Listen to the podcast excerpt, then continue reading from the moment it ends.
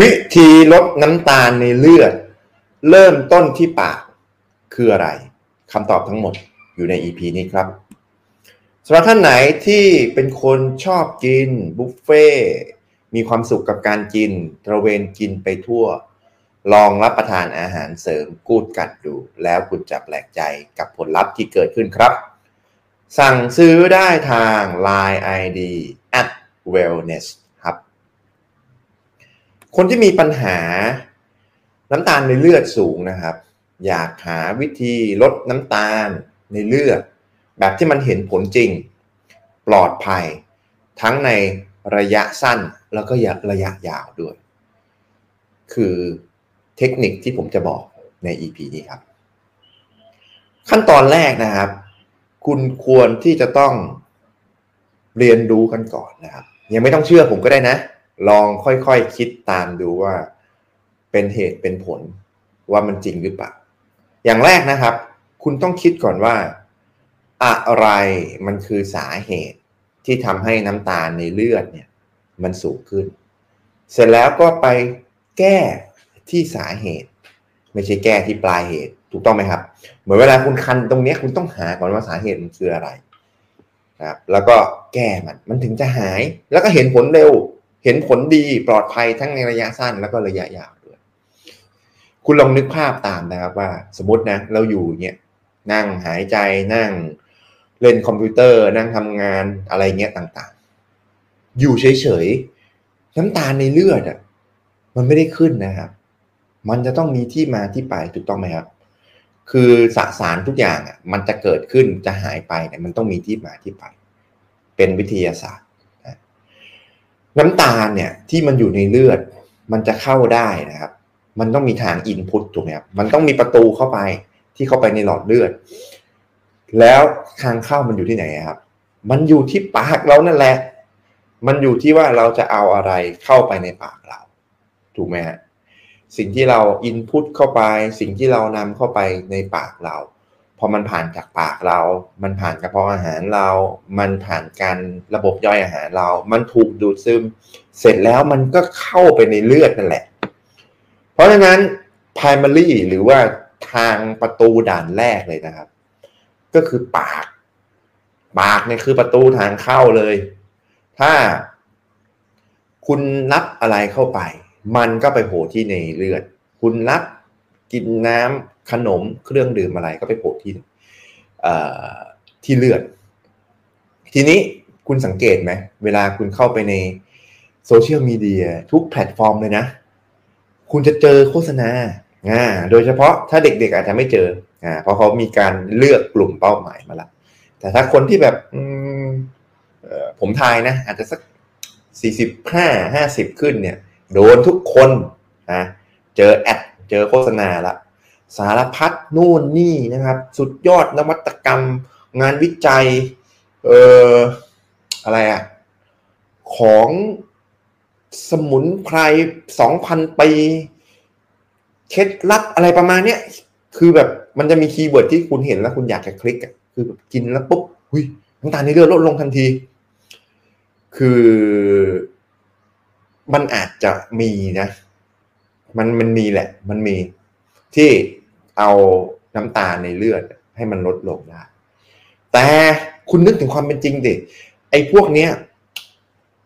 ถ้าสมมตินะ มันเป็นของจริงมันไม่ได้หลอกนะ มันก็มีพวกสารอาหารพวกเนี้ย สมุนไพรพวกต่างๆ เนี่ยที่มันลดน้ำตาลในเลือดมันไม่จริง แต่มันเป็น second plan เนี่ยมันเป็นมันเป็น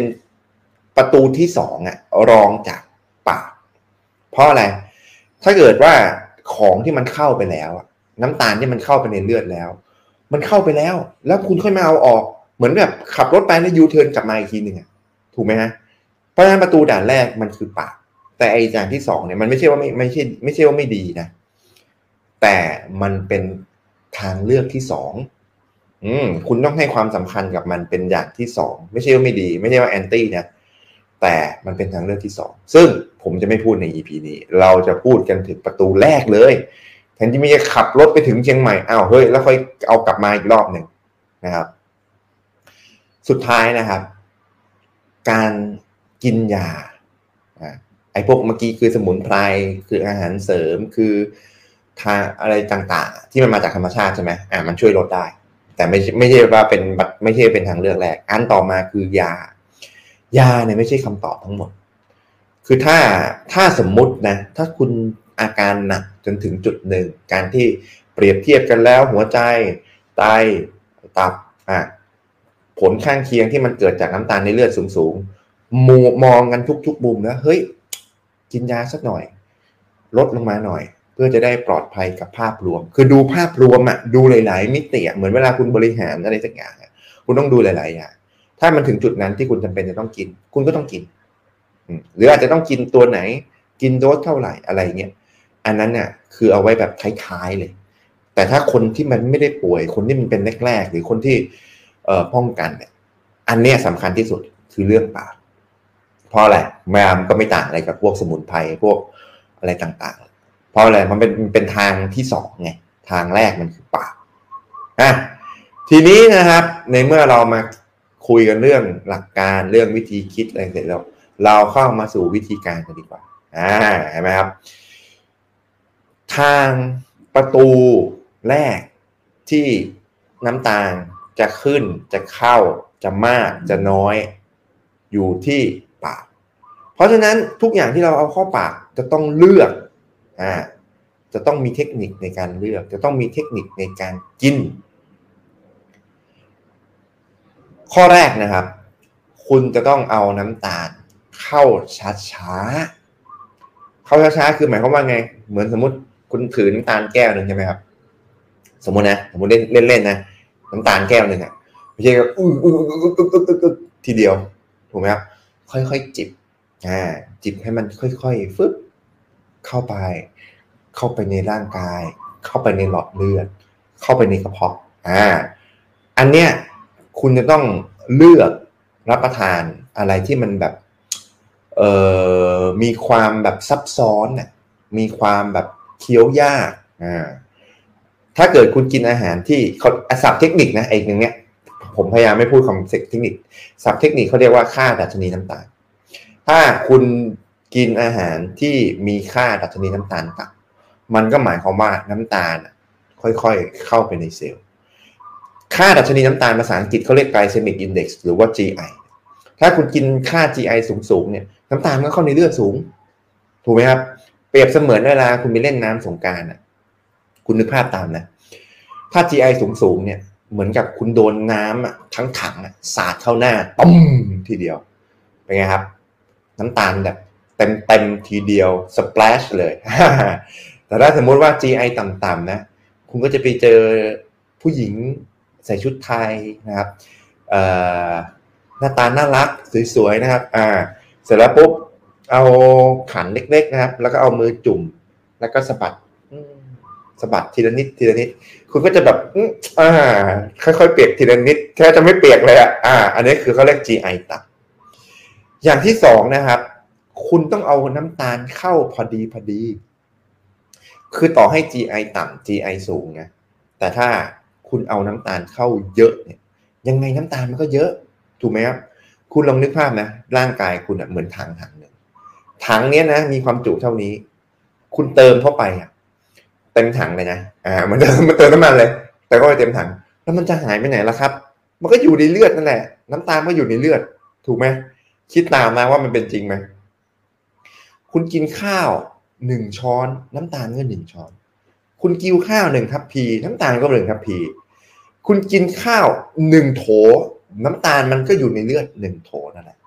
เพราะฉะนั้นต้องกินพอดีพอดี คือหมายถึงว่า กินให้มันแบบ อิ่มแล้วก็พอ อืม ไม่ใช่ว่าเออเลือกประเภทกินแล้วใช่ไหมเลือกประเภทค่าน้ำตาลที่จับชนิดน้ำตาลต่ำละแต่กินเยอะ ถูกไหมครับ กินชานม ไข่มุก เม็ดบุก หวานน้อย แต่สิบแก้ว สุดท้ายรวมๆกันมันก็เยอะนั่นเอง อย่างที่สามนะครับ เอาน้ำตาลเข้าแล้วต้องหยุด อย่าเอาน้ำตาลเข้าตลอดเวลา คือร่างกายมันมีการใช้ใช่ไหม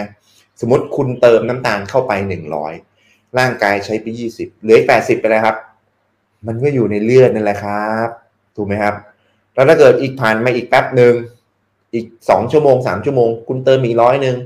ร่างกายออกไปแปดสิบที่เหลือไอ้ร่างกายเอาไปใช้ยี่สิบของเดิมเหลือแปดสิบ มันจะมีเข้ามาใหม่อีกถูกไหมครับ เพราะฉะนั้นคุณจะต้องมีช่วงเวลาที่คุณกิน แล้วคุณก็ต้องหยุดกินง่าก็คือการกินเป็นมื้อๆนั่นแหละคุณกินมื้อเช้านะครับ คุณกินอิ่มแล้ว แล้วคุณก็หยุดจนกระทั่ง เที่ยงบ่ายโมงบ่ายสองหิวอีกรอบหนึ่งก็กินไม่ได้บอกห้ามกินนะแต่กินแล้วก็ต้องหยุดกิน ไม่ใช่ว่า เติมแล้วก็เติมแล้วก็เติมแล้วก็เติมแล้วก็เติม แป๊บแป๊บหนึ่งก็เติมน้ำตาลแป๊บแป๊บหนึ่งก็เติมน้ำตาลเข้าไป แบบนี้ยังไงยังไงน้ำตาลก็สูงถูกไหมครับคุณจะไปสาหาละพัดหาวิธีเทคนิคสมุนไพรสุดยอดนวัตกรรมเคล็ดลับงานวิจัย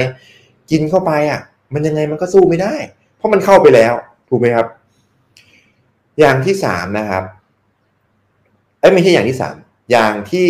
สี่นะครับ คุณต้องเอาน้ำตาลเข้าในเวลาที่ร่างกายต้องการ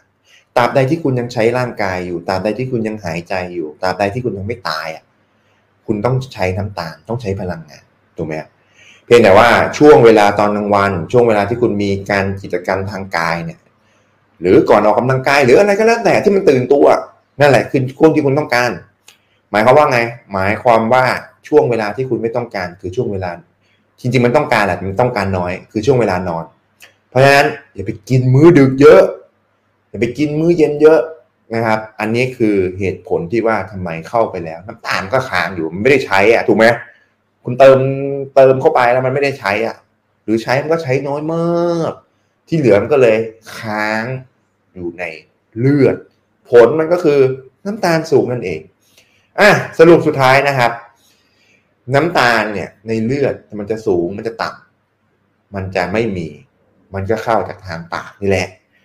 เน้นเอาเข้าออกก่อนหมายถึงว่าสิ่งที่เอาเข้าอินพุตเข้าไปก่อน first ก่อน second คือเข้าไปแล้วค่อยเอาออก ไม่ได้แอนตี้นะ คุณคุณเข้าไปคุณจะมีตัวช่วยอะไรก็แล้วแต่เนี่ยคุณก็เอาออกไปได้ แต่สิ่งที่คุณต้องให้ความสำคัญก่อนก็คือการเอาเข้า เลือกประเภทกินพอดี กินเป็นมื้อ อย่ากินมื้อเย็นเยอะ แล้วก็อย่ากินมื้ออะสำหรับท่านไหนเนี่ยครับ ที่ดูแล้วชอบรู้สึกว่าเป็นประโยชน์ก็กดไลค์ ถ้ารู้สึกว่าน่าจะเป็นประโยชน์กับคนอื่นรอบข้างก็กดแชร์ถ้ามีเป้าหมายเดียวกันนะครับ อยากดูแลสุขภาพแบบองค์รวมหุ่นดี ชะลอวัยห่างไกลโรคกดติดตาม ไม่อยากพลาดเนื้อหาดีๆ ก็กดกระดิ่งแจ้งเตือน แล้วพบกันใหม่ EP หน้า สวัสดีครับ